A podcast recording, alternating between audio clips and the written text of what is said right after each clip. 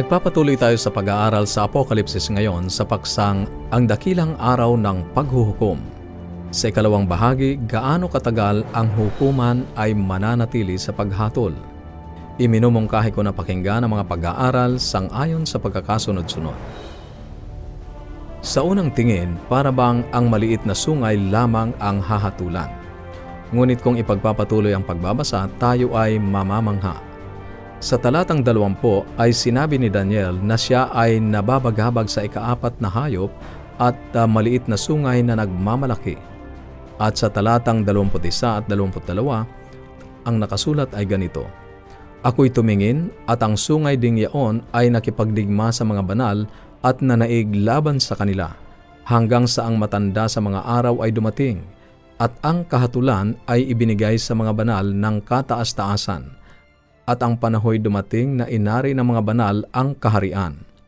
Pansinin na ang maliit na sungay ay nakipagdigma laban sa mga banal. Sila ay inuusig niya at ito ay nagpatuloy hanggang sa katapusan ng kahatulan. Sa katapusan, ang paghatol ay ibinigay na pabor sa mga banal. Ang iba ay nagsasabing ang mga banal ay hindi sasailalim sa paghatol. Ngunit kung ang hatol ay pabor na ibinigay sa mga banal, sila din naman ay hinatulan. Hindi nagbibigay ng hatol na pabor sa sinuman na hindi kasama sa hinahatulan. Parehong sumailalim sa paghahatol ang mga banal at ang maliit na sungay, na siyang nararapat. Pareho silang nag-aangkin na sila ay bayan ng Diyos at ang paghatol ang naghayag ng kung sino ang totoong bayan ng Diyos. Ang maliit na sungay ay hinatulang may sala habang ang mga banal ay inihayag na matuwid. Kaya nga ang hatol ang nagbigay daan upang maging pag-aari nila ang kaharian ng Diyos. Nagpatuloy ang Daniel sa talatang 23 hanggang 25 na ilarawan ang mga gawa ng maliit na sungay. Siya ay kapangyarihang naguusig at namumusong sa pangalan ng Diyos na inihahayag ang sarili niya sa kalagayan ng Diyos. Bagaman siya ay isang tao. Ito ang karakter ng Antikristo, tao na pumapalit sa Diyos. Ngunit ang pinakasusi upang makilala ang Antikristo na nagpapahayag na inilalagay niya ang kanyang sarili sa kalagayan ng Diyos ay sinikap niyang baguhin ang panahon at kautusan ng Diyos. Ito ay nakita natin sa hayagang pagsisikap ng simbahan ng Roma na baguhin ang kautusan ng Diyos sa pamamagitan ng pagbabago ng Sabbath mula sa ikapitong araw tungo sa unang araw ng Sanlinggo. At upang maging kumpleto pa rin ang sampung kautusan, ang ikasampung utos ay kanilang hinati. At pinalitan ang ikaapat na utos ng unang araw ng Sanlinggo sa halip na ikapitong araw ng Sanlinggo. Kaya ito ay walang pagdududang pagtatangkang baguhin ang panahon at kautusan sapagkat sa sampung kautusan natatanging ang ikaapat ang may kinalaman sa panahon. Ating nalaman na ang simbahang ito ay nagpahayag na ang pagbabago ng sabat mula sa ikapito tungo sa unang araw ay tanda ng kapangyarihan ng simbahan mismo sa kanilang mga sariling pag-amin. Atin ding nakita na ang maliit na sungay ay nakipagdigma laban sa mga banal sa loob ng isang libo dalawang daan at anim na pong mga taon. Matapos nito ay ang kahatulan na naging daan upang habang panahon na mawala sa kanya ang lakas at kapangyarihan. Ating basahin ang tala sa Daniel Kabanatang 7, talatang 26 at 27. Ngunit ang kahatulan ay matatatag at kanilang aalisin ang kaniyang kapangyarihan upang patayin at ibuwal hanggang sa wakas. At ang kaharian at ang kapangyarihan at ang kadakilaan ng mga kaharian sa silong ng buong langit mabibigay sa bayan ng mga banal ng kataas-taasan. Ang kanyang kaharian ay walang hanggang kaharian at ang lahat ng kapangyarihan ay maglilingkod at tatalima sa kanya. Sa pinakahuling hatol, ipagkakaloob sa mga banal ang kaharian ng Diyos at ito ay magiging daan ng pagkawasak ng maliit na sungay na namumusong at nag-aangking tunay na bayan ng Diyos sang-ayon sa Daniel Kabanatang 7, talatang 11.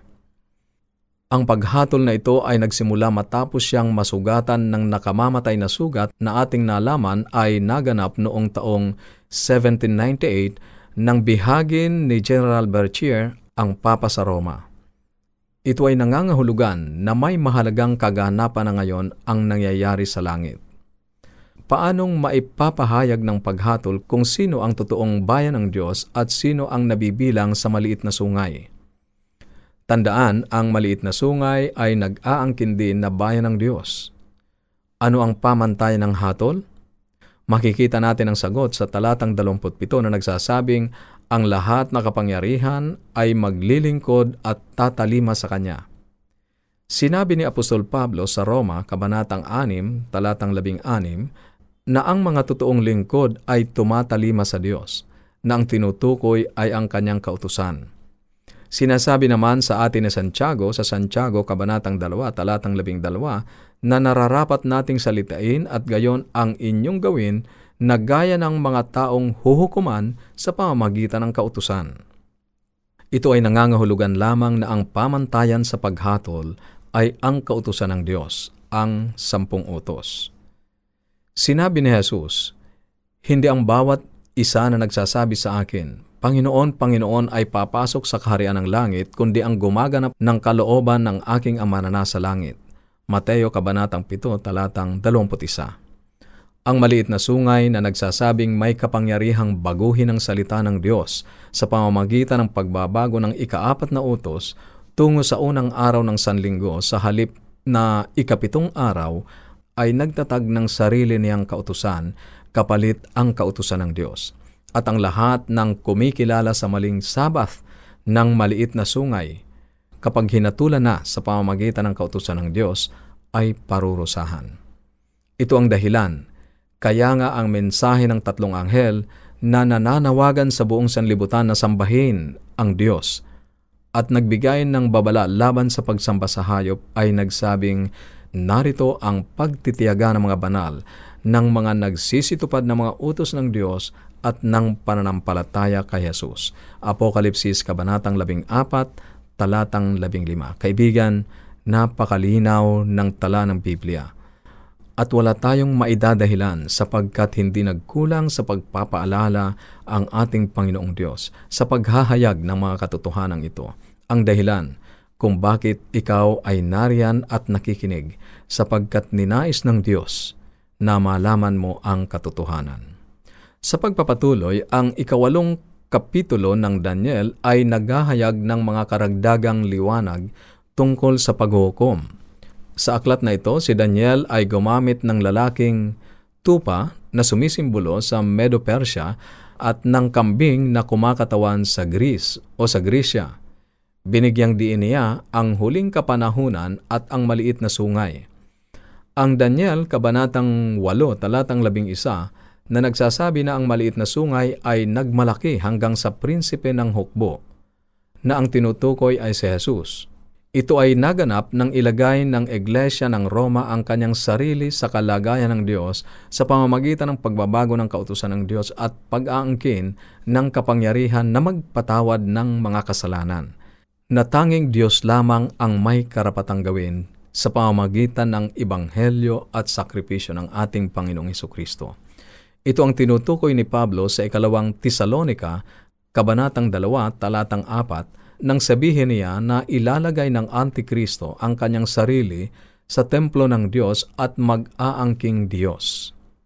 Sa pagpapatuloy ng Daniel sa talatang 11, na nagsasabing inalis niya sa kanya si Kristo ang palaging handog na susunugin ay nagkaroon ng katuparan sa mga misa ng simbahang katoliko. Tandaan na ang mga handog ay iniaalay sa templo araw-araw hanggang si Jesus ay mamatay at ang tabing sa templo ay mawasak na nagbigay katapusan sa mga handog. Ngayon ay dapat nating tanggapin si Kristo na siyang handog para sa atin. Ngunit sa misa, inaangkin ng simbahan na ang kapangyarihan ng pari ay kahalintulad ng kay Heso Kristo. Sapagkat sa gawaing ito, ang pari ay nagsasalita sa tinig at kapangyarihan ng Diyos mismo. Kapag sinambit ng pari ang pagpapabanal, iniaangat niya ang kanyang kamay pataas sa langit, ibinababa si Kristo mula sa kanyang trono at inilalagay siya sa altar upang ihandog na muli bilang alay sa kasalanan ng tao. Hindi isang beses, kundi sa libu-libong pagkakataon. Ang pari ay magsasalita at si Jesus ay yuyukod sa pagsunod sa utos ng pari. Yan ay natala sa John O'Brien, The Fate of the Millions, page 256, na pagpapahayag at pag-aangkin ng simbahang katoliko. At ito ay nangyayari doon sa tinapay o ostia at sa alak. Sinulat ni Pablo sa Hebreo Kabanatang Siyam, talatang 26 ang ganito. Datapot ngayon ay minsan siya'y nahayag sa katapusan ng mga panahon upang alisin ang mga kasalanan sa pamamagitan ng paghahandog ng kanyang sarili. Sa pag-aangkin na iniaalay ang katawan ni Kristo ng paulit-ulit sa misa, sila ay nagpapahayag na ang minsang pag-aalay o sakripisyo ni Jesus ng kanyang sarili doon sa krus ay hindi sapat at ang Iglesia Katolika Romana ay nagbabaliwala sa alay ni Kristo sa krus ng Kalbaryo. Ang Daniel, Kabanatang 8, talatang 11 ay nagsasabi, At ang dako ng kanyang sangtuaryo ay ibinagsak. Nangangailangan ito ng malalimang pag-aaral upang maunawaan ng ganap ang pag-ataking ito sa sangtuaryo. Ngunit sa ngayon ay pansinin natin ang talatang 13 ng Daniel, Kabanatang 8, nang magkagayoy narinig ko ang isang banal na nagsalita at ang ibang banal ay nagsabi na sa isang yaon na nagsalita. Hanggang kailan magtatagal ang pangitain tungkol sa palaging handog na susunugin at ang pagsalansang na sumisira upang magbigay ng sangtuaryo at ng hukbo upang mayapakan ng paa?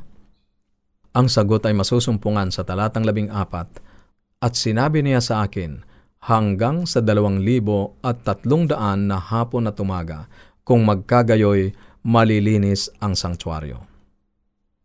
Nakita ni Daniel ang maliit na sungay na kumakatawan sa iglesia ng Roma na niyayapakan ng sanktuaryo ng Diyos. At isang anghel ang nagwika, hanggang kailan ito mangyayari? Pansinin na hindi si Daniel ang nagtanong kundi ang anghel.